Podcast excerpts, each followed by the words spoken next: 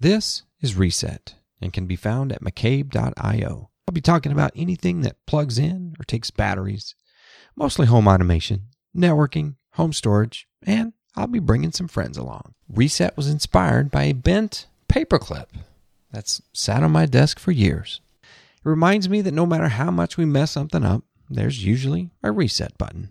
Let's get started. Uh-huh. Yeah. Welcome back to Reset, everybody. I'm your host, David McCabe. This is episode number 32, and it is brought to you by IcyDock. Now, if you've never heard of IcyDock or you don't know about them, I'll tell you about them in a couple of minutes. But you can follow me, start at McCabe.io on Twitter. Don't forget those Reset forums. You can get to it by going to resetforums.com, but it's still homeservershow.com. I haven't done that complete migration yet. But today is a really cool episode. We're talking Reolink Argus versus Blink versus Homeboy. This is outdoor camera versus camera, right? So there's a lot to get to today. And man, I'm probably just going to roll right into this episode because it's it's a long one, but it's just chock full of detail after detail about these cameras. So let me get into it. Let me cover just a couple of minutes of things before we get into that. Meetup is around the corner, guys.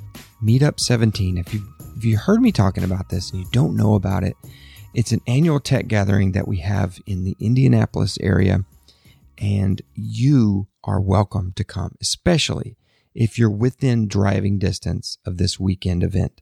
It's on September 30th. We hold it at a Microsoft office and they're kind of their executive meeting offices. And we talk home storage, we talk automation, we geek out. There's all the Microsoft devices are there. You can get hands on with those. And I swear this year I've got more gear than ever. I'm serious. I have so much gear to show you, including some items I can't tell you now, I'm thinking two or three items that have yet to be released as we record this today, and it is September 15th. So fresh, hot gear.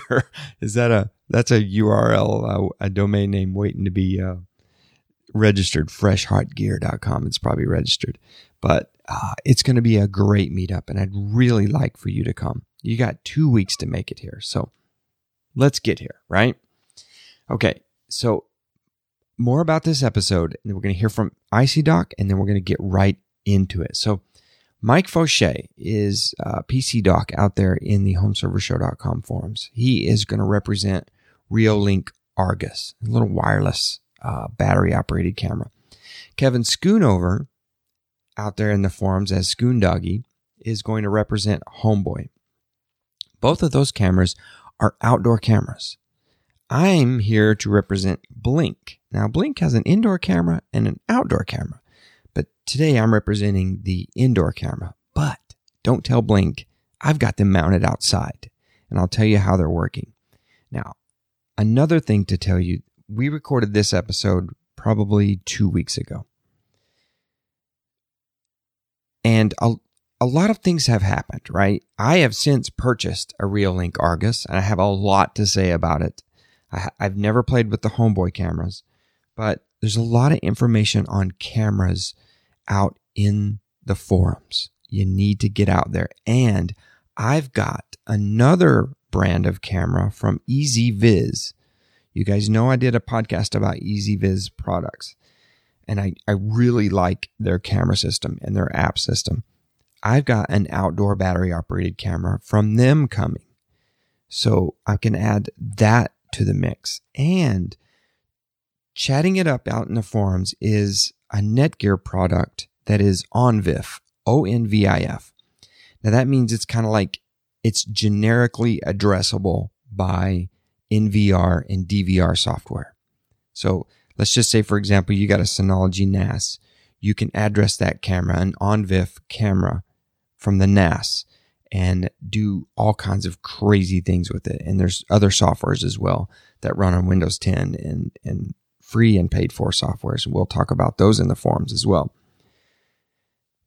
Netgear is developing a camera system that is ONVIF compatible, but it's battery operated, wire free, wireless, wire free. Now that's, that is a little, I mean, that's different because when you think about all these cameras, you're, the wireless, wire free cameras that are on batteries, when they sense motion, they record it and then they shut off. They don't want to be running that battery down. So it's really kind of interesting to have an ONVIF camera that can be addressed from these NAS systems and security systems 24 7 and you can stream and stuff. So it's going to be really cool to see how this plays out. This is actually the camera of my dreams and let, we'll see if it lives up to it. I will try to get us one and we can test on it. But most of this stuff that we're talking about is in or coming to Meetup, and you'll be able to get hands on with it. So it's going to be a lot of fun. All right, before we get into that full episode, I want to tell you a little bit about IcyDock. Now, IcyDock is a computer data storage specialist. That's a lot of words right there, but their products are in use in homes throughout the world, as well as major companies like Google, Boeing, NASA, even the military. Since 1999, IcyDock's been constantly improving upon their existing drive enclosures as well as creating new products as technology evolves. On top of that, IcyDock backs all of their products with a full three year warranty. You can buy with confidence when you buy with IcyDock. They have world class customer service agents on staff just to help you. And with live web chat support, getting your questions answered has never been easier. Check out icydock.com to learn more about IcyDock products. That's icydock.com, I-C-Y-D-O-C-K.com, bringing innovation and difference. And I thank IcyDock for sponsoring this episode. I probably, you know, in the coming episodes, I may jump into a little more detail about IcyDock. I've been using their products for a long, long time and I, I stand by them. They've even shown off a lot of stuff at Meetup, and they've got some giveaway items coming to Meetup 17. So we thank IcyDock for sponsoring this episode. Go check them out, icydock.com. All right, here we go. This is My Camera is Better Than Your Camera with Mike Faucher and Kevin Schoonover. Okay, guys, I think my camera is better than your camera. And we're just going to have a, a camera throwdown. It's battery versus battery. How are you doing tonight, Mike? I'm doing great, Dave. Thanks for having me on. You bet. Mike Faucher, uh, the full Faucher. Well, uh, tell me, tell me uh, the the website again, because Mike, you've been writing quite a bit lately, and you've got some camera stuff out there too. Um, yeah, I do. I've got a couple of things out there. Um, I'm at the docsworld.net. Um, that's where I've been posting all my stuff, and I did a recent thing on Reolink, which is probably worth reading. Um, and a few other things that I've been getting into lately. Okay. So that'll be in the show notes. You don't have to remember that, everybody, but um, the docsworld.net. and it's a great, um, it's a great place to go. I follow Mike on Twitter, and every time he posts, it hits his Twitter, and then I go read it almost immediately because, uh, and that's kind of what spurred this conversation about, you know, my battery camera is better than your battery camera. Mike is in the ring, uh, the boxing ring, the corner of the Reolink Argus. Now that'll be uh, in the show notes as well. But also we've got Kevin Schoonover. How you doing tonight, Kevin? Doing well. Thanks for having me. And Kevin, you're on Twitter at Schoondoggy? Uh, you know, oh, you asked me these questions. I'm not prepared to answer. Schoondoggy 1979. It's at Schoondoggy 1979 because I needed to come up with something different. Schoondoggy and see what comes up. Little Google help here. I think it's a, oh, the Schoondoggy Gen 8 drive mount for the HP microserver. There you go. You wow. are internet famous, sir. That's Who, Who'd have thought? Now, you know the Scoon the, the fame factor with the Schoondoggy bracket is I did get an email from somebody who bought a used uh, Gen eight and wanted to know what this thing was inside of it. He he'd never heard of the bracket, so I've hit the reseller market uh, or, or the the ref, the refurb market That's now, used nice. market. That is awesome.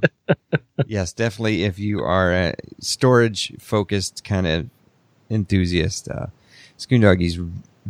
pretty popular among the uh, HP microserver uh, folks, especially over at homeservershow.com slash forums. So Doggy is in the ring of Homeboy. So that is, it's actually homeboy.com. And I'll get you to explain that in, in a little bit. I am in the, the ring. I am in the corner of Blink. So I'm going to be talking about uh, Blink Indoor and also Blink XT, the outdoor system. So it's really just, we're just going to compare these three camera systems and just see who ends up on top, if anyone does, as it, as it always stands. So Kevin, I'll just come back to you real quick. Throw out what the homeboy system is. So the uh, I've had them had them for a few years now. I was trying to find out how long I've had these guys. Um, they're little round cameras about the size of a baseball. Uh, they magnetically mount, uh, so the mount can comes with a little bit of uh, on command from 3M, so you can stick them to the wall that way, or the base can be uh, put up with a little uh, screw on it, and um, you set them up in a group, and you can arm them with the app. Uh, they do have geofencing arming now, but uh, to me, the big thing when I first got these was I just wasn't ready to commit to uh, putting uh, bolting up cameras on the wall and running cables to them and, and doing the whole thing. And what intrigued me about the battery aspect of these was uh, I, I, really kind of just wanted to put out cameras when we went out of town or went on vacation. And this became a really quick, easy way to set them up as a system. I ended up with three of them. There's three doors coming into the house. Um, I can easily set them up. Uh, since then, I've gone to more of a, uh, a permanent mounting fixture with them, but uh, battery life is great. They seem to last uh, a little over three months. It all depends on how many times they go off, and and they are motion sensed as well. Awesome. So um, they've worked out great for me. Uh, okay. Pretty pretty flawless. I'm going to get into all of those details with you, but I find that hilarious that when you leave the house, like on a vacation, you do exactly what I do, and I'm sure a lot of other folks do, is to plug in a camera and you're like pointing it. Ah, okay, I'm going to cover the living room, and that covers the side door, and then okay, I'm going to point this one. It covers the front door. And so I do that all the time. In fact, I have wired cameras up and I have several systems of wireless cameras up. Of course, I'm testing two systems right now. And uh, that's, it's just hilarious to get to that, to see that. So, mm-hmm. uh, Mr. Faucher, you are representing the Reolink Argus, which, if I'm not mistaken, is, is a fairly newer camera on the market. Isn't that correct? Yeah, actually, it's brand new. Um, I got this basically from a pre-order, um, and I was probably one of the first ones to get one. And it's um, uh, so far I've been actually really pleased with it. But I kind of got it for the same reasons that Kevin just described. I wanted something that I could actually plug in somewhere at any time. I've got pretty much good coverage through the house with security cameras. I have like 13 cameras already that are running all the time but there's always that spot here and there that you want to fill or that you know you want to cover a specific area um, and that's kind of why i wanted to test this out okay. um, that and the, just the fact that it's something new and i wanted to mess around right. with it but, yeah and it's a pretty cool looking camera um, it is uh, I call it Reolink. I'm, I'm probably supposed to call it Argus, but I, I know the company as Reolink. I've bought some yeah. um, PoE cameras, some 4K PoE cameras, as I should say, four megapixel, not 4K. Uh, and you know, we talked about them on the old podcast, Home Server yeah. Show. Yeah, they've been around for a while. Yeah, some Reolinks, and I I really like their cameras. In fact, I'm I'm staring at a couple now that are you know pointed in my basement towards you know the the low lying water areas. If that should be a problem, I, I have some there. So right. Reolink Argus. Now I am going to be talking about the Blink system. I got a review package uh, from Blink. You can do, you can see them at blinkforhome.com. They currently have two systems. They have an indoor battery camera, and they also have the Blink XT, which is an outdoor camera. And I recently did a podcast with uh, Rose Thibodeau. You can go back, reset 29, 28 or somewhere. And we talked about some outdoor cameras. And we really kind of pitted the Blink XT against Arlo Pro. Now, we're not really talking about Arlo Pro tonight, although I do think that's kind of the I don't know if it's the elephant in the room, guys, or if it's the one that's a little more popular. You can get it at almost any retailer out there right now. So that's probably the more popular unit. And I might not be mistaken, it's probably the more expensive unit. When I tested mine, Arlo Pro was, it, it, with tax all wrapped up from Best Buy, was like $282 for a single camera. Included the hub and the camera. So very expensive option. Now, having said all that, we're going to hit some highlights here.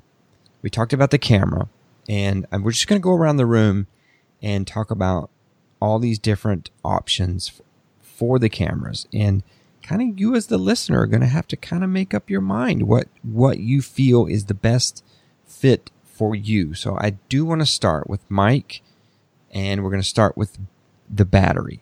We're going to talk battery type, charging, changing, and the battery life. So let's go ahead and get that out of the way. Now, how do you how do you feel about the battery, Mike? Well, actually, the jury's still out because actually it's been running since the day I got it. I try to put it in an area that's good, that gets a lot of traffic, so I could really hammer the thing. Because you know, putting it in a corner that nobody passes doesn't really indicate battery life. Right. So it's been being hammered quite a bit, and it's recording. Um, I have mine recording to a 64 gig um, S, um, micro SD card, and it's probably recording somewhere in the neighborhood of you know 40 to 80 minutes a day um, just from this particular traffic zone.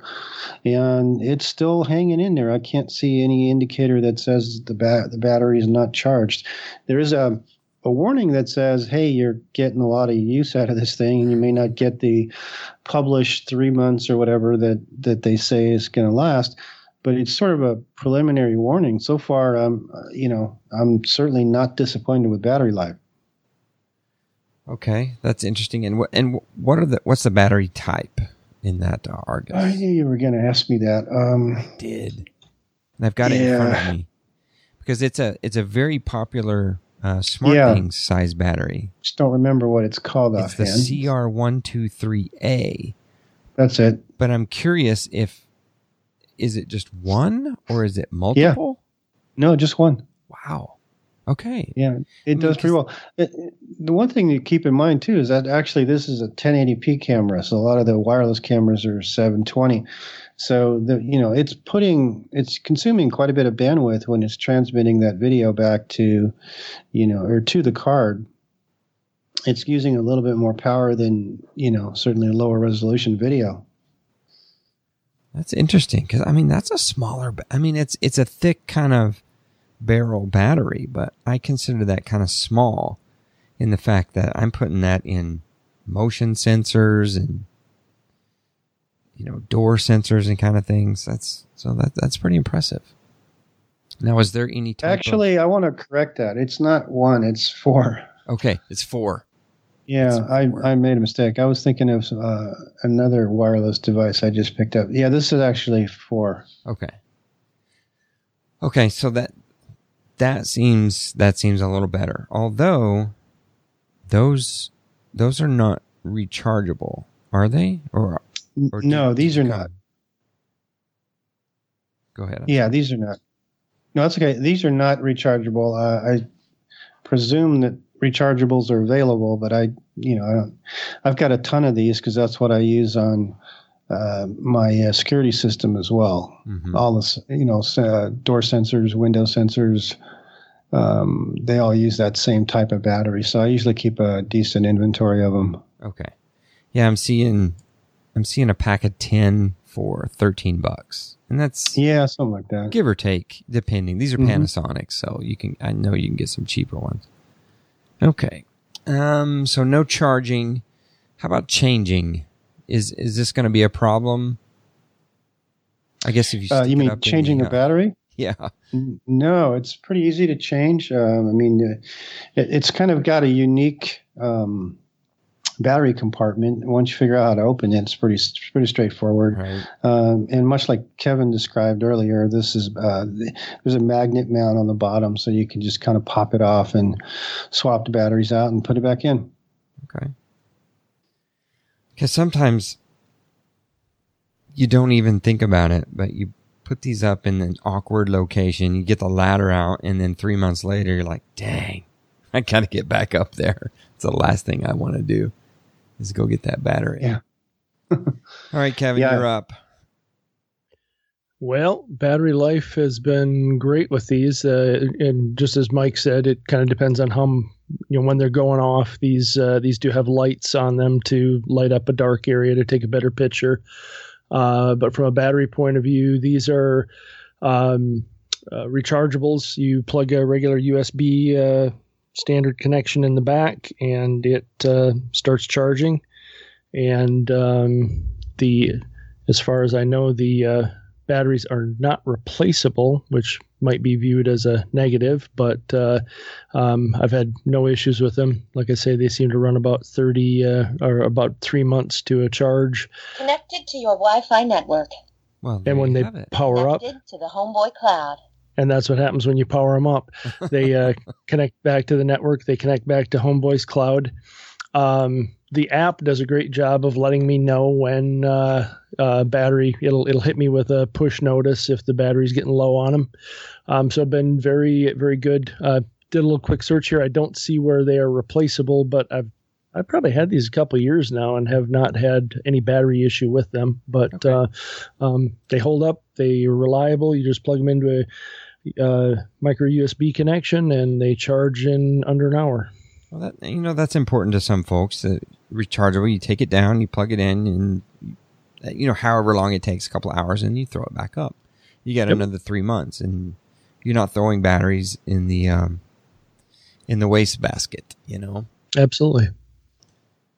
Okay. Um, I think we covered everything on that. Now, let me. The Blink. I'm not really sure if it's different than the Blink XT. So let me go. I'm sitting here doing all this interviewing business, and I have, uh, I have uh, failed to dig out my information. I know it's two double A, but I don't know about the Blink XT. So let me kind of keep this on the regular Blink camera. That's that's what I'm using. It it does come with two double A lithium batteries, and so I I assume you could charge your own, guys. I don't know if you want to get into that ball game, but um, it seems to be a more available than those uh, other batteries. But then again, I don't know how long these things are going to last the weird thing about this camera is in the app, it doesn't give you like a percentage of the battery. Right? It only Mhm. tells you battery's good. So I have no clue. Now, we're going to get in this a little later, but in the SmartThings portion of the Blink, which is which is an add-on and it's an it's additional fees, it does give you a percentage. Now, I don't know how if that's reliable or not because one of mine is at 90 and one of them is at 80 and I have yet to run them down a lot. But I can tell you that I've had it for a month and it's watching a front door and a back door which gets tons of traffic. I have a month worth of clips stored up and recorded and it's you know it's anywhere from 80 to 90%. So I'm going to say battery life on the Blink XT is very good. There's no charging, but there is changing. It's double A's, and that may, that you know, people may like that or they may not like that. So I don't know the life yet. I, I'm feeling that it's going to be pretty good on the Blink.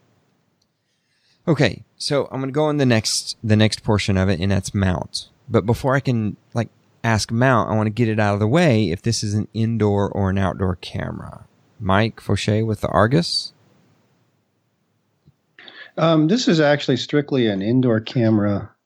Um, it's it's it's nowhere near waterproof or anything, or you wouldn't want to put it outside. So it's just it is totally an indoor camera.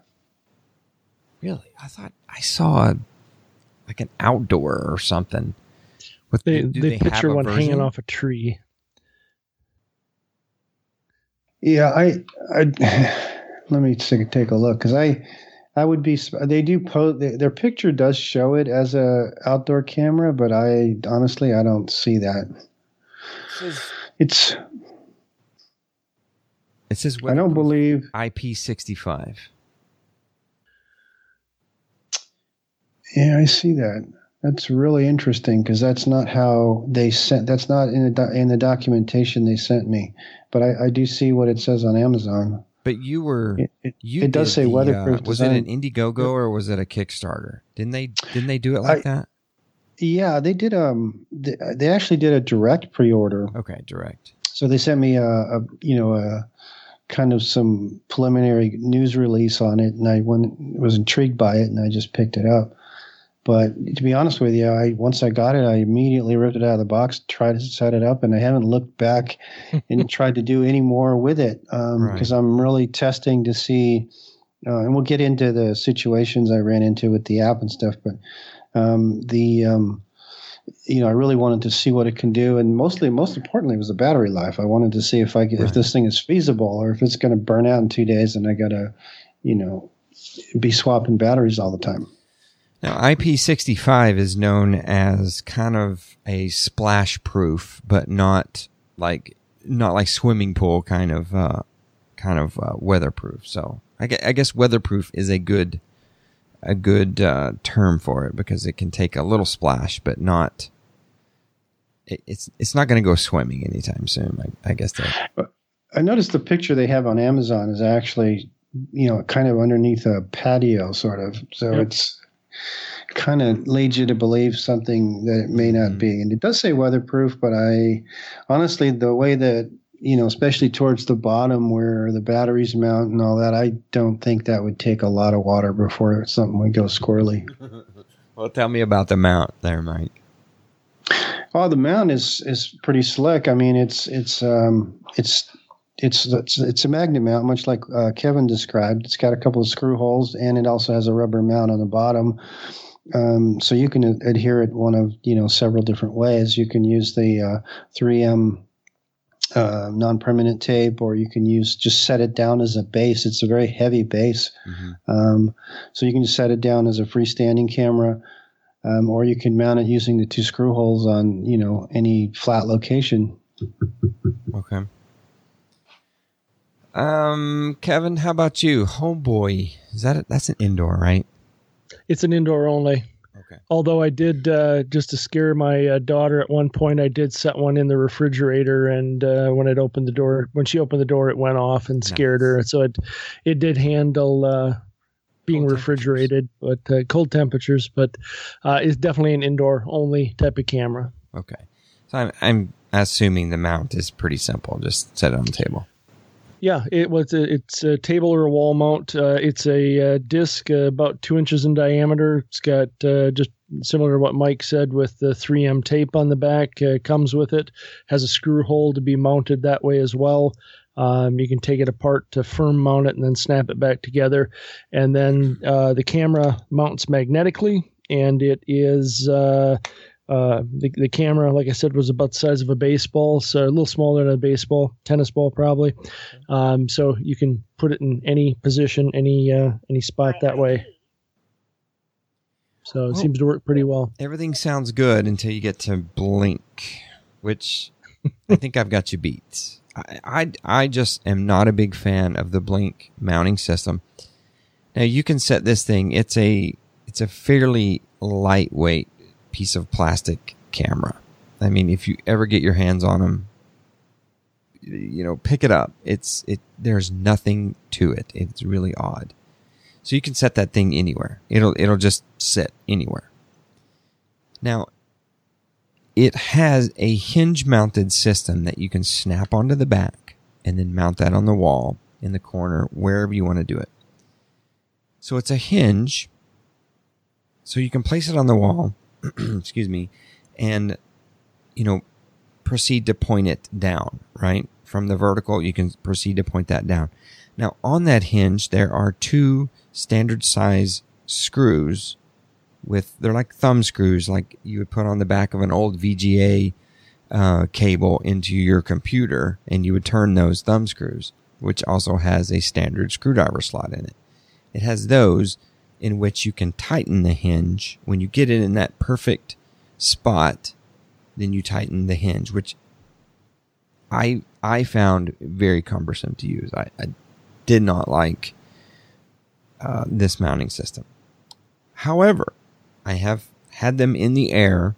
Both of these are air mounted on a wall for over a month, and they have yet to jump off and land on anybody. So, I may not like them, but they work. So there you have it. Mhm. And you could, you can turn, you can do you, pretty much any kind of mounting system out there, but it's it just feels flimsy and plasticky to me. So I just I, I don't I don't like it. Now the Blink camera is an indoor camera. However, I currently have them outdoors. So I'm kind of breaking the rules with the Blink cameras. They are on my side door and my front door. So they are currently protected from the elements. They will not get direct rain any way, shape, or fashion. It would have to really come in sideways and then go back vertical to get to these cameras, which could happen with swirling winds, but they're pretty well protected. And I've even I've been um, spraying down the porch with the water hose before, and I've kind of you know accidentally kind of sprayed them just a little bit just to kind of test them. Things you do when you don't pay for the camera, guys. Gotcha. So It looks like the uh, the Blink XT is listed as an outdoor. Are they are they shipping that one yet? Yes. Now that one just started shipping. And again, if you're interested in the Blink and getting into the outdoor version, I would definitely go back in time, reset.fm, and check out Rose Thibodeau and her video comparing it to the Arlo Pro because it's a it's a really nice conversation I had with her, and um, it's it seems like a pretty good camera. It's got pluses and minuses, and I think we're gonna discover those here pretty quickly. So the mount, not a big fan. It's an indoor camera, and I've got it mounted outside. I don't know if I'm decreasing the longevity of it. It has temperature sensors in it, and it does yell at me when it gets hot. So it says, "Hey, I'm hot," but it still works. So I haven't taken it down. We are in that section of the show that I feel could probably go for the next hour. And that is connecting to it. It's got to have an app, guys. And that's usually where we lose a lot of people with, with the apps. So, Mhm. Mike, I'm just, I know you've got a big long story and I've got a frog in my throat. so I'm just going to let you talk about the Argus. Okay, well that that's your first mistake. Yeah. Uh oh. Um, no, actually, the you know in terms of connecting it and getting it set up, it's it's actually really simple.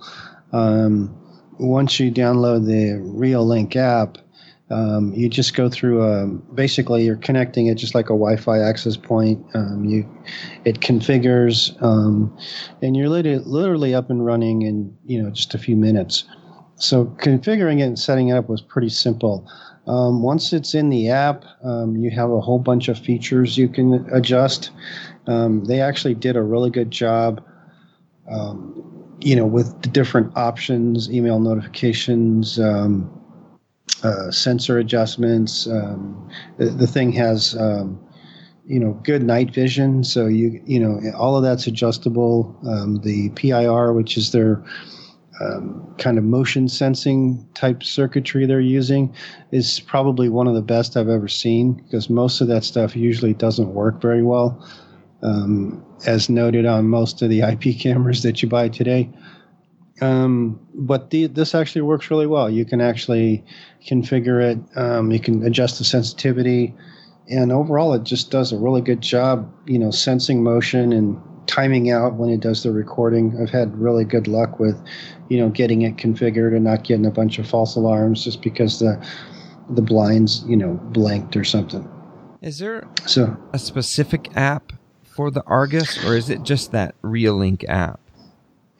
No, it's just a Reolink app, which Okay. which is really what got me down a tizzy in the first place. And um, I'll give Reolink credit for actually responding as fast as they did, because um, you know my in my past experience when I've configured an app, it usually worked really well indoors or in you know inside your local network. But then as you stepped out, if you didn't have any type of you know forwarding somewhere, you weren't going to see a whole lot of configuration unless of course you used some type of cloud service where you could just go in and like the ring doorbell where you can go in and actually see your recordings and what's going on online.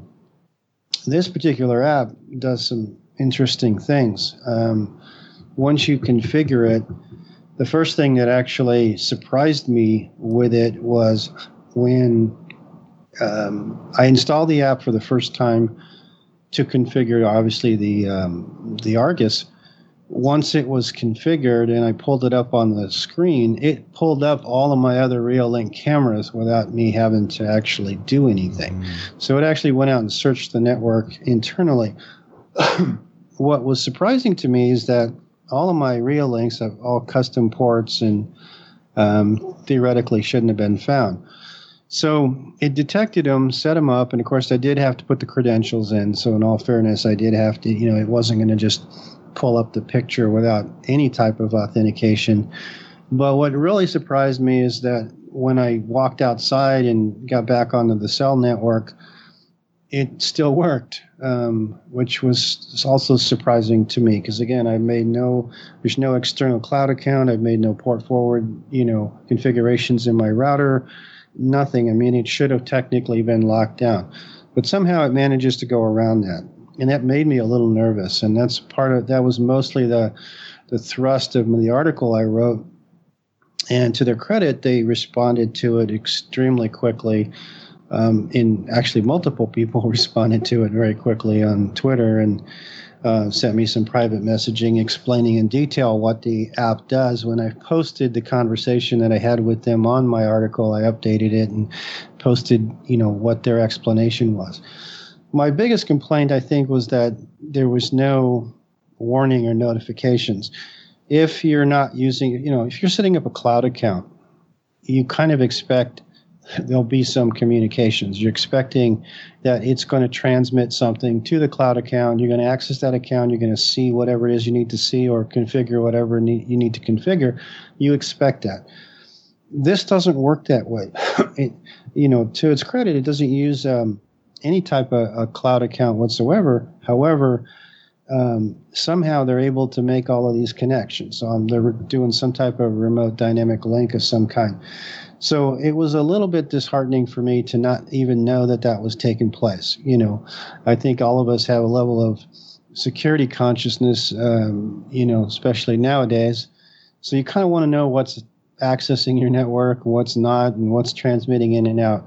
I, I have no problem with their explanation and how they chose to explain how they, um, you know, how they basically lock it down by using the UID. Um, but I think, in, and I suggested to them, and they agreed to take a look at it for future releases, is that they ought to give us a warning and let us know that's what's happening. Just, just, uh, just so we know. I mean, you know, w- will you not use the app? Maybe, but I, you know, I probably would have used it anyway. But I would have liked to known that this transmission was taking place because it's not just for the Argus. When it opens up, it opens up for the entire bank of cameras that you have.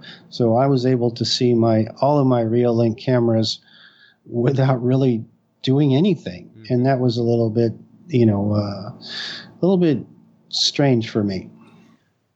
I completely understand. You know, this takes me back to a conversation we had, I mean, a year, maybe two years ago, Mike, when we were looking at the PoE bullet cameras by Reolink. Mm-hmm. And mm-hmm. at that time, I bought an Amcrest camera Right. at the same time. And I told you that I used, I can't remember whose software it was, but they came with, it came with a Windows piece of software. And it was mm-hmm. actually a really nice little DVR software program that you could use and not have to, you know, pay out any money for any Blue Iris or anything like that. And I used that for both of the cameras. So I thought, okay, that's kind of weird, but it works, right? So while you were talking, I installed the Reolink app and I didn't do anything, Mike. I installed it and I opened it up and it says it lists my Amcrest camera and it lists my Reolink camera. Now it, Mhm. it is asking me for the credentials for both of them, so it Yeah, still it does. sees both of those cameras as uh, Reolink addressable. That's, I guess, back in the day they were doing something. One of those manufacturers was making cameras for the other name or something. Yeah. Yeah, and, you know, and, and I kind of get that, but you know, going to your example where you just loaded the, you know, the app, if you type in the credentials of those cameras and then disable your Wi-Fi and walk outside, everything will continue to work, and you've given no authority whatsoever other than you, you wanted to view the camera. Um, you've not given authority to transmit. You've given authority to access the camera, but you don't have an idea that when you leave your house and you're on public Wi-Fi, public network, cell network, whatever you're on, that it's going to continue to make that transmission, and and that I think was the the, the concern that I had. hmm Well, this is pretty neat. I mean, it's a nice little app. It's a wonderful app. They did a great job with it in every aspect, um, and I'm not trying to slam them for it. Again, I think they their response and their uh, you know their explanation you know was reasonable. I just think they need to step up the um, you know the the notifications or at least the uh, you know let us know that that's what's going to happen. I, I don't think they did a good job letting people know that when I you get it, go ahead Mike. and it, it makes people nervous, you know, uh, these Yeah. Chinese companies, and I, I don't want to throw them under the bus just because they're, you know, maybe they're an overseas company, but you know, th- there's there's a thing now, uh, like. DJI with their drones, you know, like Right. the U.S. military was told to turn them off, don't use them ever Mhm. again. Right. Because yeah, they're sending a lot of they're sending a lot of data back to China. You know, people are freaked out by that. So I get it. I get it. I don't think anybody's going to be interested in my basement and my two sump pumps that my Reolink camera is pointing at. But if they want to see that, have at it. I do find it weird that um, part of their permissions on the app was for the microphone. yeah That's yeah something the- that I will in Android, I will physically go into that app and I will disable that permission, which Android lets you do. I, I like Mhm. that part of it. I also like that I could buy an Argus camera and throw it around the house or outdoors. Mhm. And I can get, I can look at that Argus camera and my Reolink bullet cameras, which are PoE on Mhm. the same Right. app. I, I, I like that. So, Mike, that brings me to a question.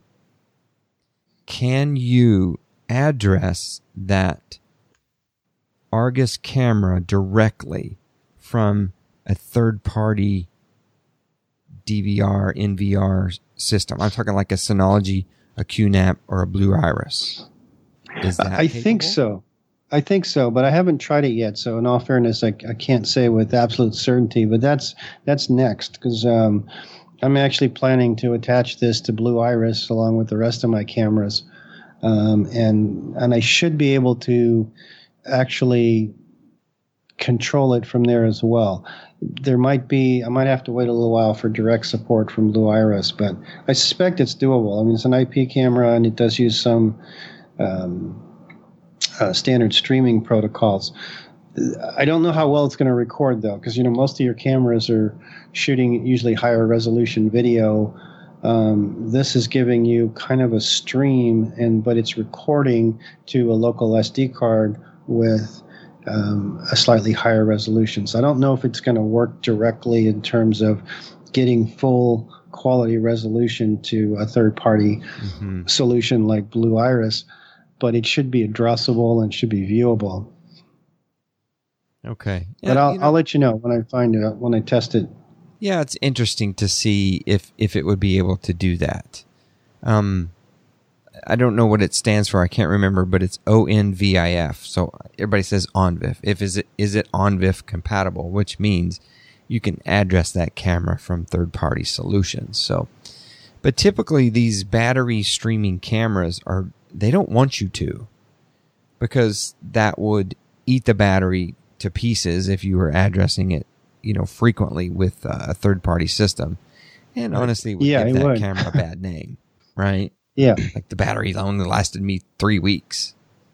Well, Yeah, and I suspect that would happen here because they actually have a very tight ecosystem, um, you know, with you know recording locally, and and I don't think they're going to want too much control over their camera. I, I'm Yeah, pretty sure I can get it to that. view, but they may block, you know, a, a lot of streaming and recording. I'll just search ONVIF. Sorry to take so much time on this question, guys. Hi, is this camera ONVIF? Is not. It is not. It says it's not. That was July 2017. Okay. They may be blocking that. Yeah, they never advertised it to be. Um, I'm just, you know, knowing how most of these uh, IP cameras are addressable in some fashion. I'm sure there's, there's a way to actually read it, but I, I got to experiment with it. I, I can't say for sure. Okay. So let me run over to Kevin. How is Yes. how is the app ecosystem for the Homeboy camera? Uh, it's the best. It's the best. Now I said Next ecosystem. question. Don't go too deep because I do have some questions for you ecosystem wise. But just Well, that ends to the camera. podcast. How do you think? and homeboy wins yay um, i love the app and you know by comparison of course you know this this product was launched as a you know somewhat standalone product so that you know there's not a lot of connectivity uh, and we can get into some of the the other connectivity functions there but um, things that i really like about the app itself is it was extremely easy to set up the cameras uh, through the app and everything is done through the app that way um, you uh, have the ability to control how they record. Uh, you can have uh, settings for when motion is sensed. Do they go off? Um, do, do you want an alarm to go off at the same time? So you can have it alarm as well as record video. Um, an, an interesting thing, and hopefully you can edit that out. I was like, I'm looking at both of you like, okay, who just knocked over a trash Sorry can? I like it. I'm leaving What- that in.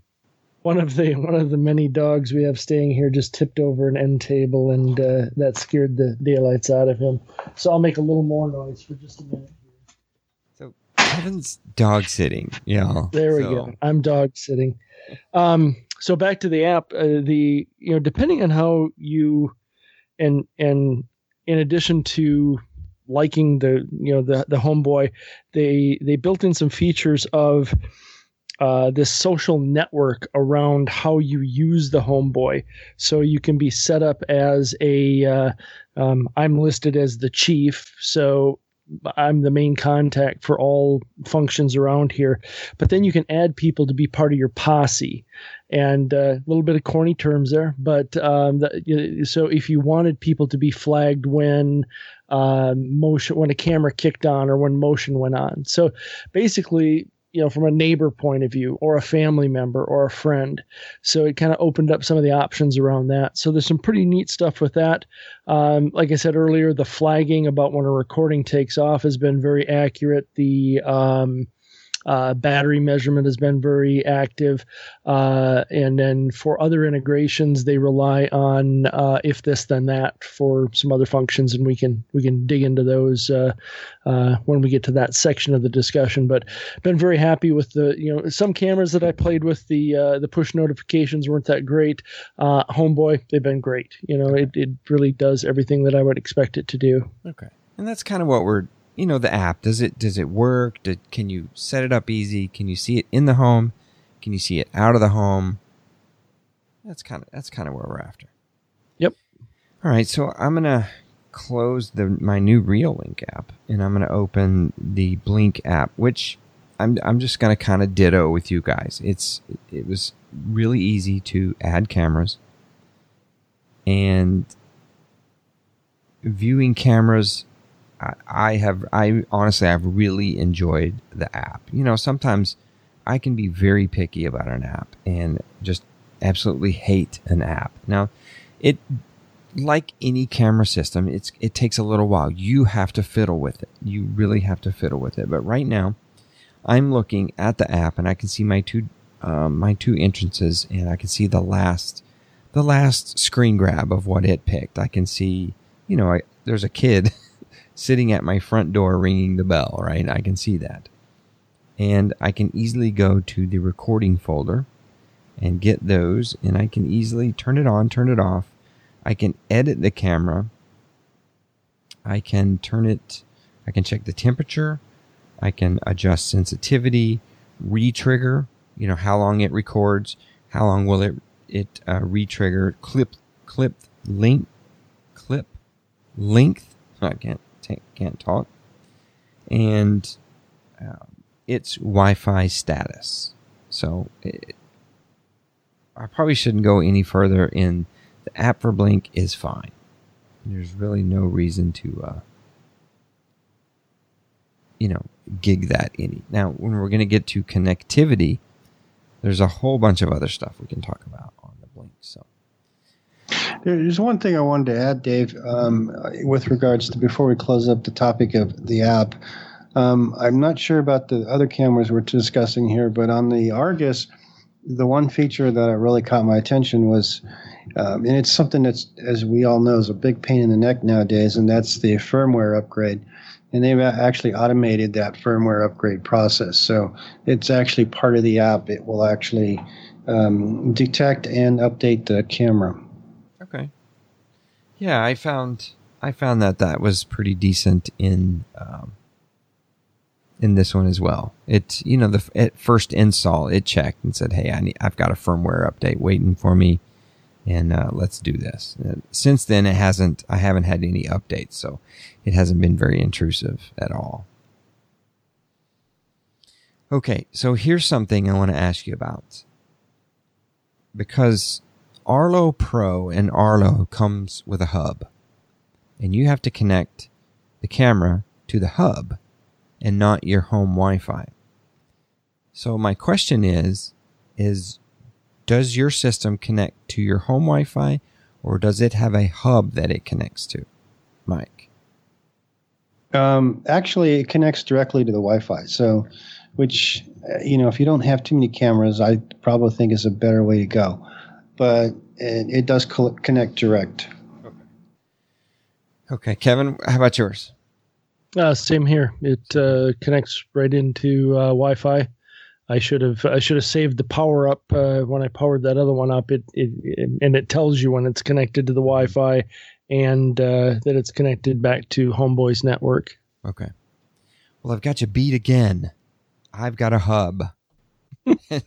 that is not necessarily a good thing, guys. And I I think you know why is because you have to place that hub central to where you're going to put your cameras. Now, here's the other thing, guys. Check this out. The Blink hub connects to Wi-Fi. There's an Ethernet jack on the hub, but it's not turned on. And the, the OCD in me, it drives me crazy. I literally think I need to put a piece of tape over it so I don't ever see it again because it just drives me nuts that it's not using it. But so the Blink module connects to Wi-Fi and it has Wi-Fi that connects to the cameras. It's just, it is what it is. Now here's the thing. And I don't, correct me if I'm wrong, listeners, if I get this wrong. The Blink sync module, Blink Sync, will connect six cameras you can add secondary sync modules to put cameras all over the place if you want to. So that's a, that's a good thing right there. Take it or leave it. Love it or hate it. It's got a sync module. So with no ethernet, they say that maybe someday they'll, ins- they'll enable the ethernet, but they have not yet. So, okay. Go ahead. I guess that would. I was going to say that seems probably like it might be problematic depending on your size of your house. I mean, right. yeah, I mean that's. You're right. We have enough trouble getting regular Wi-Fi throughout the house without getting over into it. A lot. Yes, that could be that could be an issue. I have, I've got the jickiest setup right now. I've got it in the center of my house, plugged in with its little USB adapter. With the USB cable, I've got it dangling and wrapped back around the plug, and the sync module's just hanging. It's just hanging on the wall where the where the uh, where it's plugged in and I need to move that and get it into a more, you know, it, it needs to get put away, honestly. You need to be able to put that away. And on, really, I've thought about doing it on the mantle to see if I can get it tucked behind something on the mantle because, you know, how sometimes you have a power plug on the mantle that's kind of hidden away. That's where I was going to do it. So we'll see. But it could be. You're right. Have you tested putting the um, sync module like to the other end of the house and doing a camera at the other end to see if it'll reach? I have not. That's a that's a good idea. It's what I, that's what I should do, or just take a camera and take it to the clear reaches of the home and see if it would yeah, work. Yeah, sure. Yeah, yeah, that would be interesting because I don't do. Do we know or do you know what what uh, how they what they use for actual connection? Is it Wi-Fi? Is it its own Wi-Fi network, or is it some other frequency? Or they, I believe, they call it wireless. I don't. Oh, okay. Yeah. Blink. So it may or may not have the limitations of traditional Wi-Fi. I Hopefully, they're not using exactly. 2.4. caught me. I really don't remember exactly what um what they call it. I'm digging. I'm clicking like mad right now. You can't see it. I, I can't find it they don't really, you know, they don't really talk about the sync module a lot. I think that that's, uh, it's probably not really popular in the system, but. All right, well, so and, let's. And that's a that, that, that's a good question. I mean, ultimately it hits, but w- as you're kind of hitting on that, it's um, not to um, draw too much comparison, but it it's like uh, you know Sonos speakers. Sonos can set right on your Wi-Fi network, or you can put them in what they call boost mode. Put them behind a bridge or a boost, which kind of offloads your Wi-Fi. Still shows up as part of your network, but it takes off um, as its own Wi-Fi network. It, it's their, it's their own little mesh network in the background. So ultimately, the load of it hits your system, but it just kind of mm-hmm. depends on where it's going to hit it at. So and, Something good to know. Yeah, and perhaps if you had trouble, you could buy an additional sync module mm-hmm. and put that somewhere that it's going to be able to reach, right? right. Almost like bridging it. So Yep. And so it could be a good that, that could be the plus way. on it, yeah. As my cameras are blinking and going off like crazy right now. Let's move on and let's talk about storage. So that's another huge topic.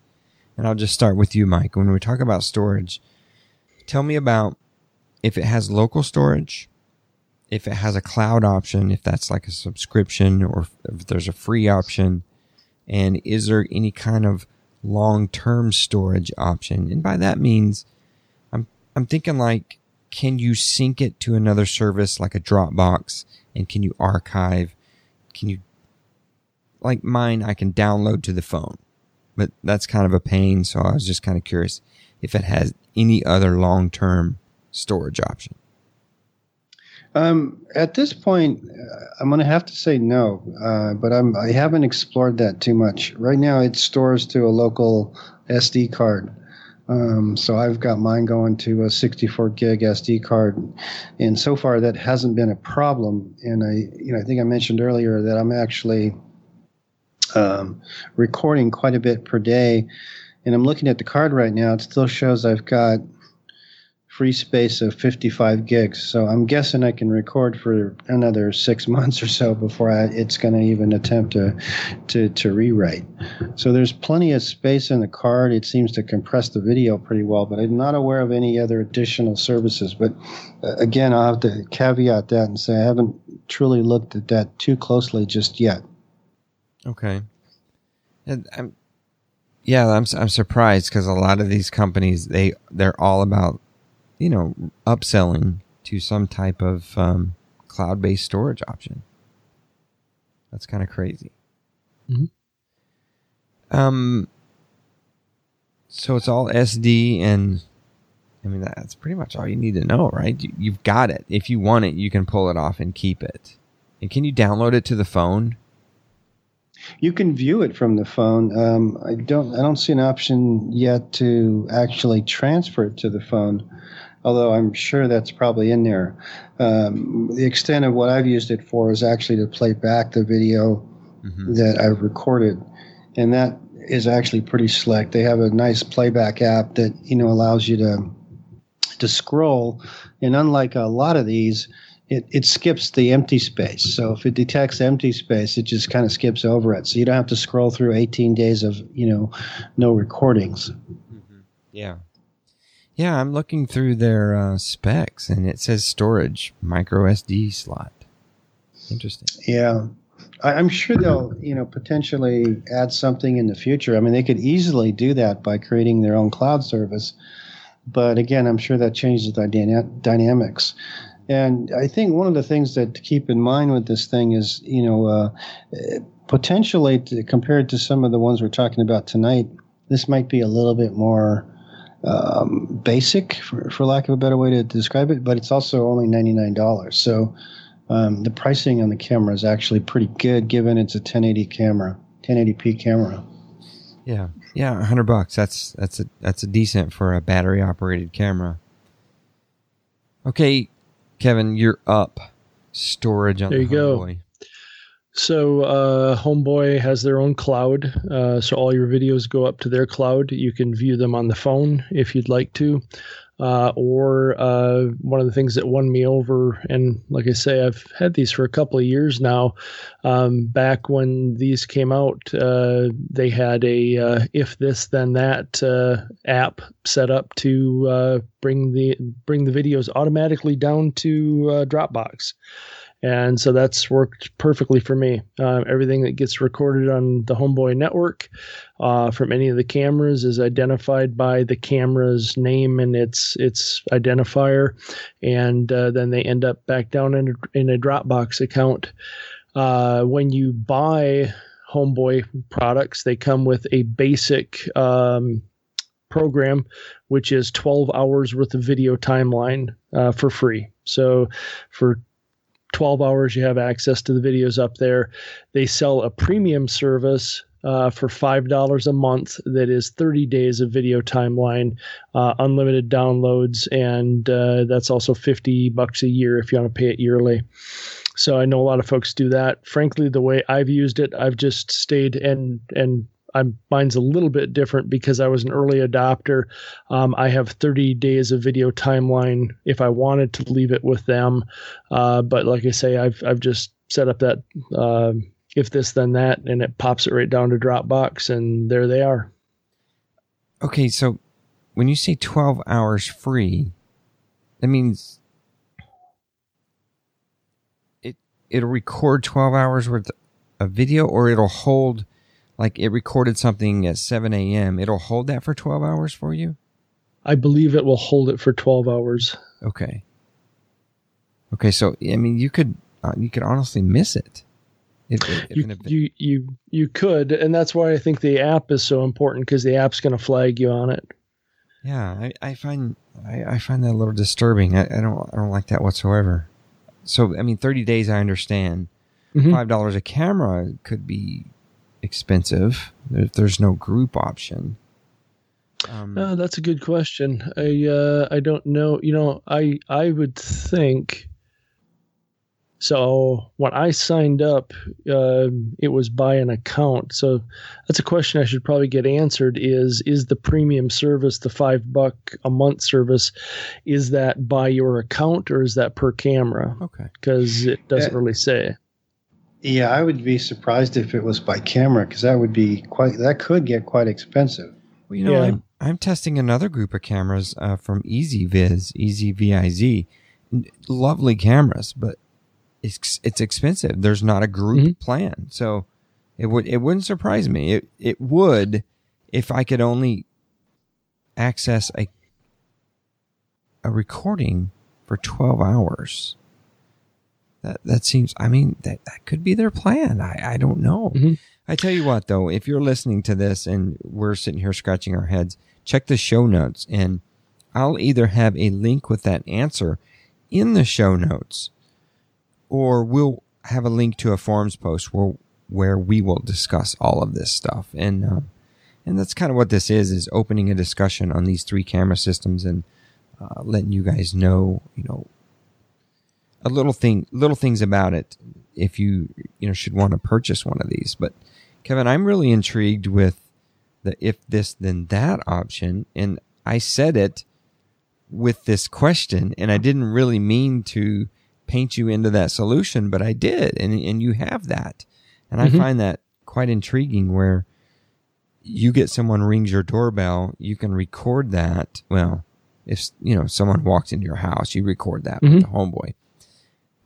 Transfers it to Dropbox because I use uh, a NAS on Dropbox. Anytime a file lands into my Dropbox folder, that NAS gets it and Yep. pulls it down. It's in my home at that point. So I, I find that really interesting. You could keep it Yeah. forever. So in, in in in a lot of ways, that's where what I liked about this was for for my use case, Dropbox has worked well, uh, and the ability to pull Dropbox down into a NAS or a server device of your own for archival, if you wanted, um, does open up a lot of uh, interesting things for you. That's actually a great way to do it. I I'm hoping that, those kind of features get added to Argus going forward because I would love that. But again, I'm I'm assuming that impacts or potentially impacts battery life at some point.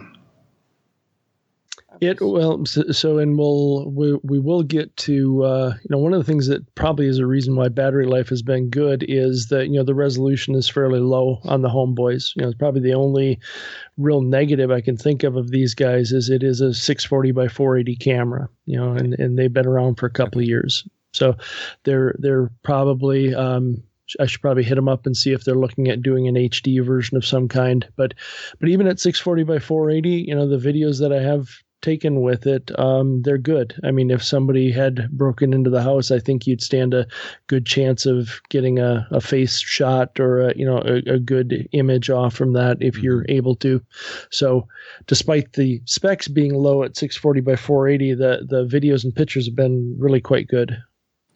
Yeah, it it, it sounds kind of wrong to say 640 480 and not HD, but you're right. It those kind of cameras can still get a good picture. I've got D-Link cameras in action right now that are nothing special and they're 640 480 and they still capture a really good uh, a really good shot. So nope. I think as long as you know, depending on where you put them, I think it, it might have a lot to do with what kind of shot you get Mhm. too. So, I mean, for the most part, um, yeah, 640 or 720 is more than enough. 720 works usually pretty well indoors when you're up to kind of like uh an area that maybe is more up close and personal, you know, like a hallway or something like that. As you get further out, um, or as the room gets bigger and you're trying to cover more area with the camera, the resolution does come in handy, especially if you want to get up. You know, you need to look a little closer. So I've had some challenges with, you know, playing around with resolution a little bit. It's, it's a good observation, and, and you're you're exactly right. A hallway, low resolution. Uh, if you're pointing this outside and you have a street in front of you, and you're grabbing a car driving by, the maximum resolution you can get is what you want because it, it can get difficult to identify um, large picture areas, just like you said. So, okay, it's my turn. We're talking storage. Blink gives you some free storage. It's it's one of the cameras that is it's a freak of nature. They're giving something away, but you can sh- store small clips in their cloud service and access them via the app. There's no SD card. There's no local storage on it. Now, it's kind of round robin. When when it gets full, they tell you 100% you're X percent, right? They don't tell you you can store this much or that much. I have a 100% bar. When it gets full, they say they're going to delete the oldest clip. Now, I have I'm at, I'm at 100% right now cuz it's it's entryway. It records everything that moves and it goes back about 30 days. If I scroll all the way back, I can get there's nothing fancy about scrolling through it. I'm I can see August 3rd, 2017. And I can play that video right here. It's accessing it. Yep. There's, I don't know what I'm doing, but I'm setting the camera up probably. Grabbing the ladder. So it's going back a month. So that's pretty good about it. I don't, I have not been able to find anything to get those videos off of it, right? To, to do that scenario if this then that transfer it to Dropbox and then pull it back down somehow. I have not found how to do that. It could be out there because as we will talk about soon, it does have if this then that integration. So I just don't know if you can get the files off of it. So that's something to look at. So local storage, no. Cloud storage, yes. Long term storage, I'm going to say no but I've got about 30 days on it. And I have been, if you've listened to me long enough, and I'm talking over the last probably four years, we've been talking about cameras and security. I've always been the Synology guy. I like having recorded storage on my hard drives in which I can go back infinitely in time and see whatever I want to see. I've only done that maybe once. I don't know why I'm so freakish about it, but I have been. Reviewing this camera system has kind of brought me to the future where I'm thinking, you know what? All I really need to know is I see the box on the porch. If I, when I get home and that box is not on the porch, I'm going to go to my camera system and try to find it, right? To see if anybody walked up and took my delivery off my porch. So I'm kind of coming around to your guys' thinking and doing the short term. 30 days is it's enough. Trust me, mm-hmm. it's enough. Okay, so let's get into another touchy subject. Um, I want to talk about motion sensing, and I want to talk about triggering recordings. And I will just, uh, I'm going to give an example of where I come from, and I know you guys have played with these high dollar softwares too. With the Synology surveillance station, I can use, I can look at a camera picture and I can kind of paint on the screen where I want the trigger area to be, right? Let's say I'm panoing my front lawn and I can trigger area, the sidewalk at the bottom, but not the road at the top of the picture. So if a car goes by, I don't want to record that. But if a human walks across my yard, I want to record that. So there's trigger areas. That's when I, that's what I say by trigger recording. And also motion sensing, you know, how sensitive can you train it? Can you train it human versus dog? human versus car, things like that. So, having said that, Mike, I'm going to throw it over to you. How do you how do you feel the Argus is treating you on that front? Um, truthfully, I, I had really good luck with it. It I don't have animals or pets or of any type, so I can't compare to how sensitive it would be for non-humans.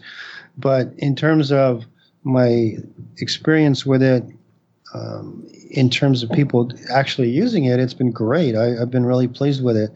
Um, the, the, the, the adjustments, however, are extremely basic.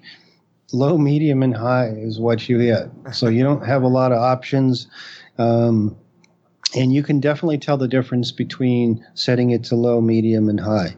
Um, but honestly, um, I've tried all three, experimented with all three. I leave it at medium and it works fine. I mean, it gets, if I get anywhere near the camera, it trips, but I've had zero false alarms in terms of just, you know, arbitrary recordings because the light changes or whatever. So it's been really good. they also added a feature which I'm not sure any sane person would use, and that's actually a siren. There's actually a siren built in. Okay. So when your when your motion sensing goes off, it actually starts to pound the siren. Well, that might be okay if it's in a room when you're gone on vacation, um, but it's not okay if you're monitoring the front door. You know, because the thing ends up beeping all the time. And as, as I mentioned before, I set mine in a, you know, for testing purposes and potentially for other things in the future. I want to put it in a high traffic area. I want to understand what it can and can't do. I sure as heck don't want the siren going on. Yeah, that may be um, kind of a, a geofencing kind of thing where all your Mhm. all your phones have left the house. Hey, I'm going to arm and I'm going to beep and be annoying if someone comes in. Yeah, and, and that geofencing is not something they've really added in just yet. I, I'm sure, you know, this is a an infancy. uh, This product's in an infancy stages, so I'm sure it will grow in features. But right now, it's really basic. Okay, and something I forgot to ask is, does it record audio with the video? Yes, It does. yes, it does. Yeah. Okay. Yeah. Um, are you finding you're recording too much, or is it just right, or I mean, Um, how's it working just in general? Well, as I mentioned, I think it's doing exactly what I expected it to do. Um, I don't think I'm recording too much. If I look at my um, what I'm presently recording at, given that again it's the front door and um, it's it's an area of the house that everybody walks by, you know, to either get to. Um, I mean, I go by the thing 20 times a day because it's right in front of my office door and anybody going inside inside the living room or in and out of the house they're going to go through that area so i'm recording it and i'm not seeing a lot of false recordings so you know it's doing i think it's doing what i need it to do Okay. or what i expected it to do Okay. All right, Kevin, what do you think? Uh, motion sensing has been good on the product. It uh, goes off when I expect it to go off. Um, it does have a pet mode that you can uh, set per camera if you want. Um, I haven't experimented with that much, but uh, You've got It- four yeah. dogs in the house now, Kevin. It's the perfect time. I, it, it would be the time to try it. I should. Bro- I'll run one think it would get downstairs and try it. Um, To the point Mike made, um, this one has uh, you, you can turn a uh, siren sensor on and off as well. So if you want it to, when it triggers and starts recording, you can have it go off with a siren. Uh, another cool feature of the app is so I have three of these cameras at any point in time. If I have the cameras armed, I can request a capture. So you just go into the app, highlight the camera that you want, click on request a capture now, and it takes a shot for you. So it's kind of a neat feature from that point of view as well. You know, something I didn't ask Mike and you, and this may seem like a dumb question, but I will when I when I do the answering, I think that I will explain this question is is it infrared? Is that how it is picking up movement? And That's a I don't good- know. yeah it's a good question because they you know um, Reolink calls it pir that's all they really say they don't really it implies infrared but it doesn't really spell it out at least from anything i've seen Yeah. I'm trying to look up in their documentation here to see if they. Uh, it says night vision is uh, IR LEDs. Um, let's see. I think that's passive infrared, right? Mm-hmm. That's that's how they detect it. Well, Yeah, just, I think that's what it is. Well, let me explain my question. And I say that, I say it was a dumb question because the Blink camera does not use infrared. It doesn't have it on it. It uses the camera system itself. But it has the world's most annoying light on the thing. I put it, I've got um, an eight year old who's a sleepwalker. So when we put the kids to bed, go downstairs, I have a little camera situated in a hallway. And I'm, let's say I'd turn it on at 9 p.m. Anything between 9 p.m. and like 2 a.m. detects movement. It'll, it texts me, right? The old, um, um, push notification. this the, the blink was scaring the children. like if one of them gets up, right, Daddy, I'm thirsty. they would walk down the hall and they would all just just shy away from the light, like Daddy, turn the light off. It's killing me, and it would just blare at them. And it's like that is the most annoying thing ever. Now, you can turn that off, but obviously, it's not going to record. Um, you know who it is. You're not you're not going to see anybody because there's no infrared. If you've seen an infrared camera recording, you can kind of see that dark gray hallway and you can see the body walking and then you can see the eyes all lit up and you can tell who that person is in, in most cases. That's the infrared working. No, this thing has this. It's, it's like an LED flashlight. If you came out to my door and I stuck an LED flashlight in your face and said, what do you want? That's what this camera does. Now, having said that, I put it up high above the door. So when you walk up to my door, you don't see a camera, right? You don't see a ring doorbell.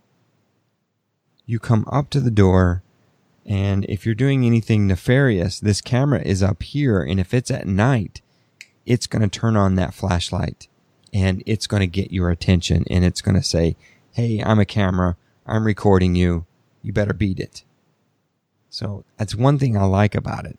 But once again, I have an indoor camera mounted in an outdoor situation, which it's not supposed to be. And this is really an indoor camera. So I probably couldn't recommend this as like a family camera, right? Something that y- you use all the time. Now, if you're leaving your house and you want to have some blinks all around the house, man, it would be perfect because it's going to have this annoying light turn on if someone gets into your house. And that the bad person's going to know, right? I just got recorded. I, this is falls into the category of the right tool for the right job, I guess, because you know, uh, mm-hmm. in most situations inside, you may not want that. Uh, I know obviously the listeners can't see that, but if you look at this, this is actually night vision. Mm-hmm. Um, I don't know how clear you can see it, but oh, perfectly. It's actually it's actually really good. Um, it's a nice vase, by the way. Yeah, thank you. they they um the ability to pick up you know the, the, what the, the work they've done with the night vision is actually pretty good. So it it does make it useful. Um, there is an annoying LED that's on there that starts blinking away every time you walk by. But that's you know you can disable and it's not going to impact uh, the recorder or anything like that. Right. Kevin, anything to add? No, you know, same kind of thing here. When when these do go off, the the LEDs. Uh, you you mentioned LED flashlight blasting you into the face. That's that's a lot of what this is. There's a little array of uh, LEDs around it to create the light to take the shot. But uh, you know, it it just just as Mike says, it's kind of the use case and you know where you're going to use them and how you're going to use them. Triggering on mine, uh, it's pretty much like uh, what Mike said. There's kind of a low, medium, high. I think it's like a one through six, and it, it's okay. It it it records everything. If a dog walks onto the porch, it doesn't matter if you're on high sensitivity or low sensitivity. It's gonna it's gonna record it. So, um, you do have to mess around with sensitivity and clip length and retrigger time. Those are a couple of annoying things. Clip length and retrigger time. Uh, I'm re- right now. I'm recording a 15 second uh, clip, and I have retrigger time at the very lowest possible, and it only goes down to 10 seconds. So the reason I have clip length so low at 15 seconds, you would think maybe I should record a little longer it waits until the clip is recorded. It will wait that entire 15 seconds before it does a notification. That is the uh, the pain point with the blink. So, someone comes to your door. If you have the recording set to 30 seconds, it's going to re- record 30 seconds of video before it lets you know someone's at your door. Mm-hmm. So that's kind of that's that's not the best situation. Now, I've seen where some folks are using SmartThings and they're doing two. So they would do, and I don't even know how to do this right now. They would do a one second recording. So it's going to record for one second, send the notification, and then they're doing somehow they're adjusting the retrigger time to almost zero seconds and then doing a second recording. And that's Mm. what's going to get your person standing at your porch. Don't quote me on that. Anybody listening, I don't know how that works just yet. I haven't I haven't had it long enough, but Got it. um, it it does just like any other camera. It, it takes some kind of messing around with on the triggering and things like that. So it does record audio too. I, Kevin, I didn't ask you about the audio on the Yes. Homeboy. You can uh, once again through the app you can select to record audio or not record audio, your choice. Yes, and I I personally like that. I Mhm. don't know if you out there listening are interested in that, but I do find it quite interesting to watch the clips back and hear hear the voices. it is pretty Yeah. I think this again depends on where you put it and you know what you're trying to accomplish with it. It's nice to have the option to turn it on and off though. Yes, Mhm. absolutely. And it's nice to be able to jump on the camera and listen, right? So no telling what you can Right, do with, right. uh, with elementary kids around the house. right? All right. Does it have smarts? Can you integrate it? Does it have IFTTT SmartThings? Um, she who shall not be named, whether it's the Amazon, the Google, or the Microsoft device. Uh, soon to be Sonos for Kevin. Um, does it have smarts, guys? Mike?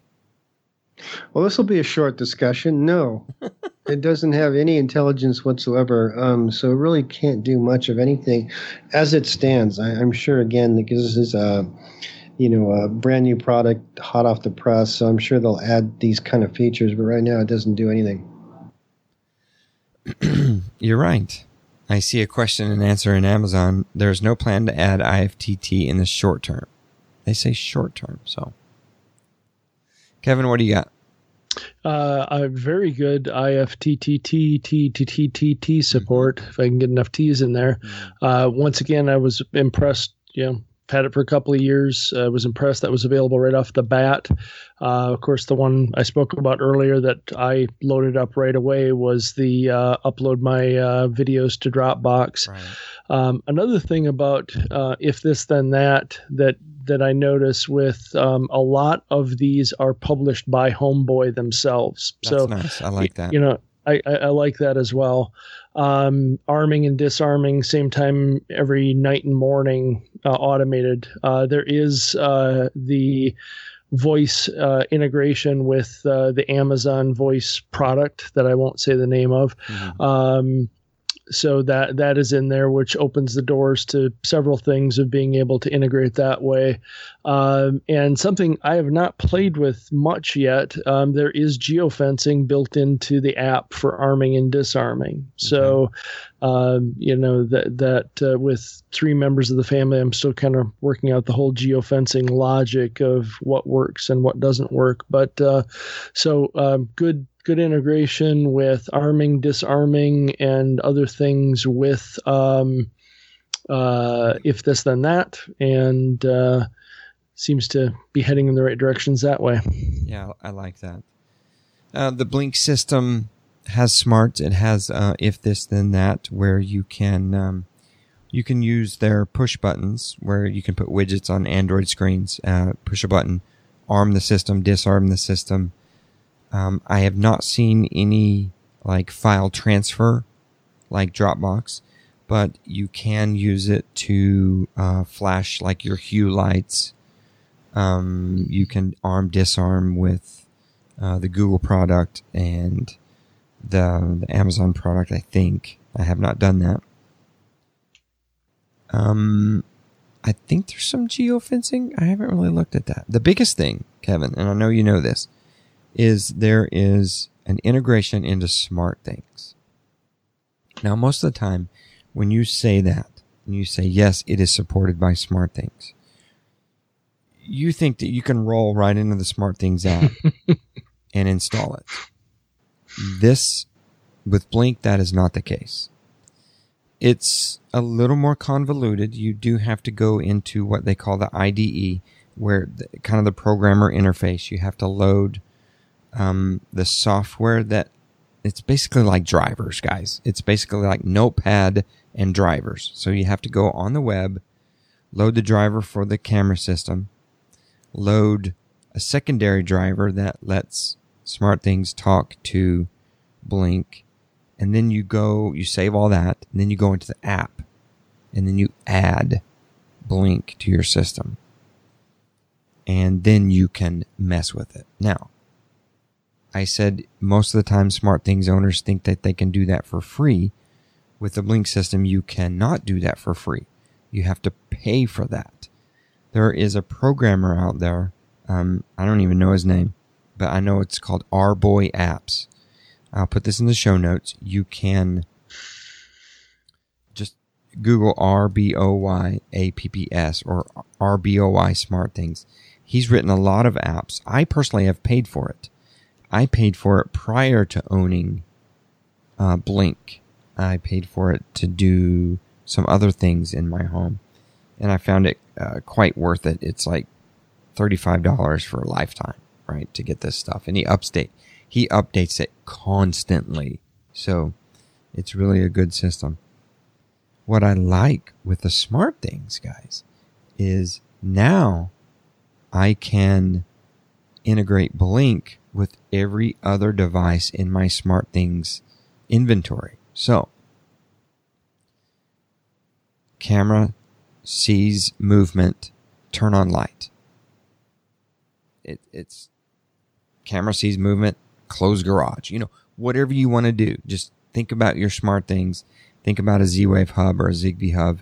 You can do all of that if this then that kind of operations within your home, within your SmartThings. So it's very easy to do it that way. That's kind of neat. Now, what I alluded to or what I was talking about earlier is that action does not happen until the clip is done recording. That's a pain in the butt. So I have an outdoor light. So someone walks up to my back door at night. The clip records for 15 seconds and then it turns the light on. that is just, that's just the oddest thing ever, but at least it works, right? So you could have someone come up to your door for 10 to 15 seconds and then pop on a light here and there, right? Turn the garage light on, turn the mudroom light on, turn an outside light on.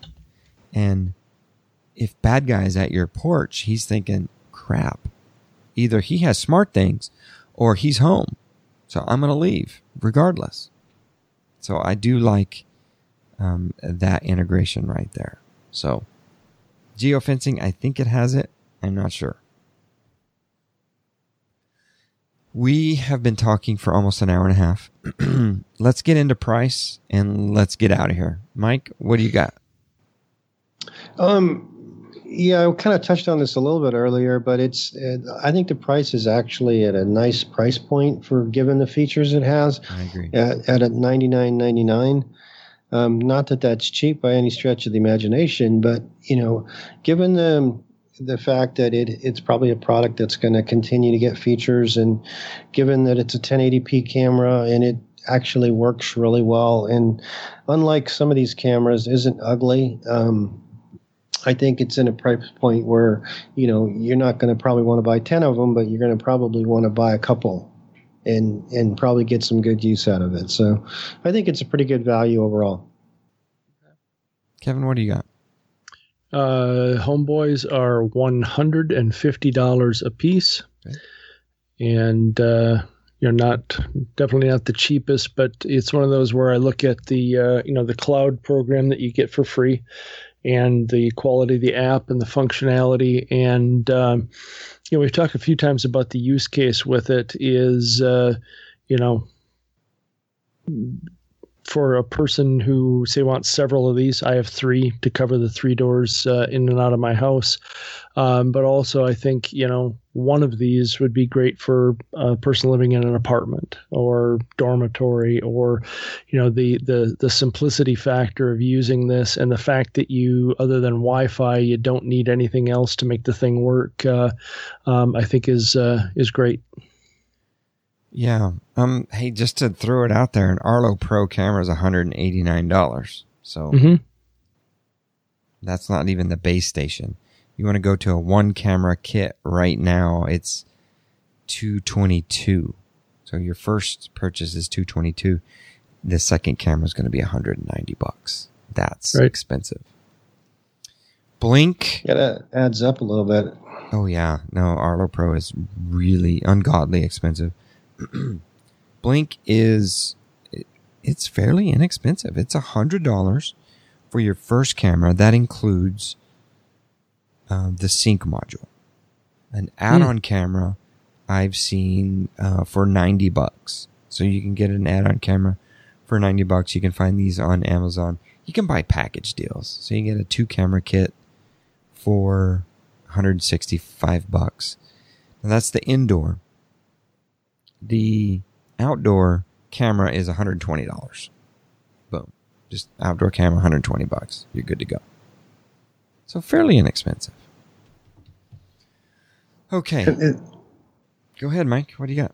no, I was going to say I don't know if you mentioned it earlier, but what's the resolution of that camera? Is that a is that 720? I think it's a 720. Let me make sure I left the screen. Oh, sorry. What is the resolution? Why would you want to know that? That's like, is there anything that um, I'm just trying. Uh, what I was actually trying to figure out is, you know, the- listening to to you two guys and you know looking at comparing it to to the um, Argus, it seems like all three cameras fall into like a little different um, corner of the market. They don't Yep. really compete in the same space, even though they're wireless. They're, you know, they categorically they may be the same, but at the end of the day, they're distinctive in their features. I mean, you go from very basic to, you know, uh, pretty sophisticated. I think the cameras that Kevin has are um, seem at least by far to have the more external support and you know more features, you know, per pound, so to speak, than the other two. Um, and I guess it depends. You know, boils down to the old use case of what are you going to do with it. Yep. Um, you meant you mentioned a dorm earlier, and I you know I could see definitely could see a great use case for something you know for uh, i think if i had a dorm i think i'd probably go buy one of these argus cameras because i think you know the resolution the depth of field um, the angle the wide angle lens um, you know all are conducive to getting some good shots inside a dorm without a lot of complications Mm-hmm. So you found you found that uh, that 12 hour thing, right, Kevin? Yeah, it's it's stated that uh, it's 12 hours of video storage, so it's not storing it for 12 hours. It's storing 12 hours of capacity Oh. of video storage. So that's uh, that's a lot of storage. yeah, it, it's it's quite good. And then, like I say, it's never been an issue because I just pop it down to Dropbox and away it goes. So, but yeah, Okay. for somebody who doesn't want to do that, you'll have uh, plenty of place to store there. All right. Cool. All right, Blink 720p, Blink XT, which is the uh, outdoor, is uh, 1080p. So okay good I didn't want to say 1080p because I, I I just forgot. We'll just be honest. I forgot. All right, guys. I'm gonna leave. I had a couple more notes in this, but we're, we're I'm running so long. In the Reset podcast is generally not a long podcast, so we're gonna kind of refer you over to homeservershow.com/forums, or you can type in reset forums and that'll take you straight there. And you can look at the conversation about this show ask questions to these two guys who will be out there in the forums and uh, myself with the blink camera. So thanks a lot thanks a lot for tuning in and we'll uh, we'll see you here next week. Thanks guys. Appreciate it. Thank you. thank you dave That's Reset 32. My thanks to Icy Dock for sponsoring the episode, Mike Faucher, Kevin Schoonover. Thanks, guys, for coming out and helping me. There is going to be a lot of follow up on this episode. I can just feel it now. We touched on so many things. It's crazy that there's so much involved with these little cameras that cost uh, next to nothing, but there's so much technology and so many little factors that go into these cameras. It's really fun. I enjoy it. Meet me out in the homeservershow.com forums. We'll talk cameras, we'll talk security, and don't forget about Meetup, guys. Go register for Meetup. We'll see you here. This has been Reset, a member of the Geeks Network. Check out thegeeksnetwork.com for more great podcasts and forums. Reset can be found at mccabe.io, youtube.com slash David McCabe for the videos, and on Twitter at McCabe.io. Intro and outro music by Daryl Lee. Find Daryl Lee at soundcloud.com, Daryl Lee Music. That's D E R L E E Music. Support of this podcast can be done at patreon.com slash David McCabe. And if you wouldn't mind, throw a couple stars out there on iTunes if you get a chance to. Thank you for supporting, and I'll see you next week on Reset.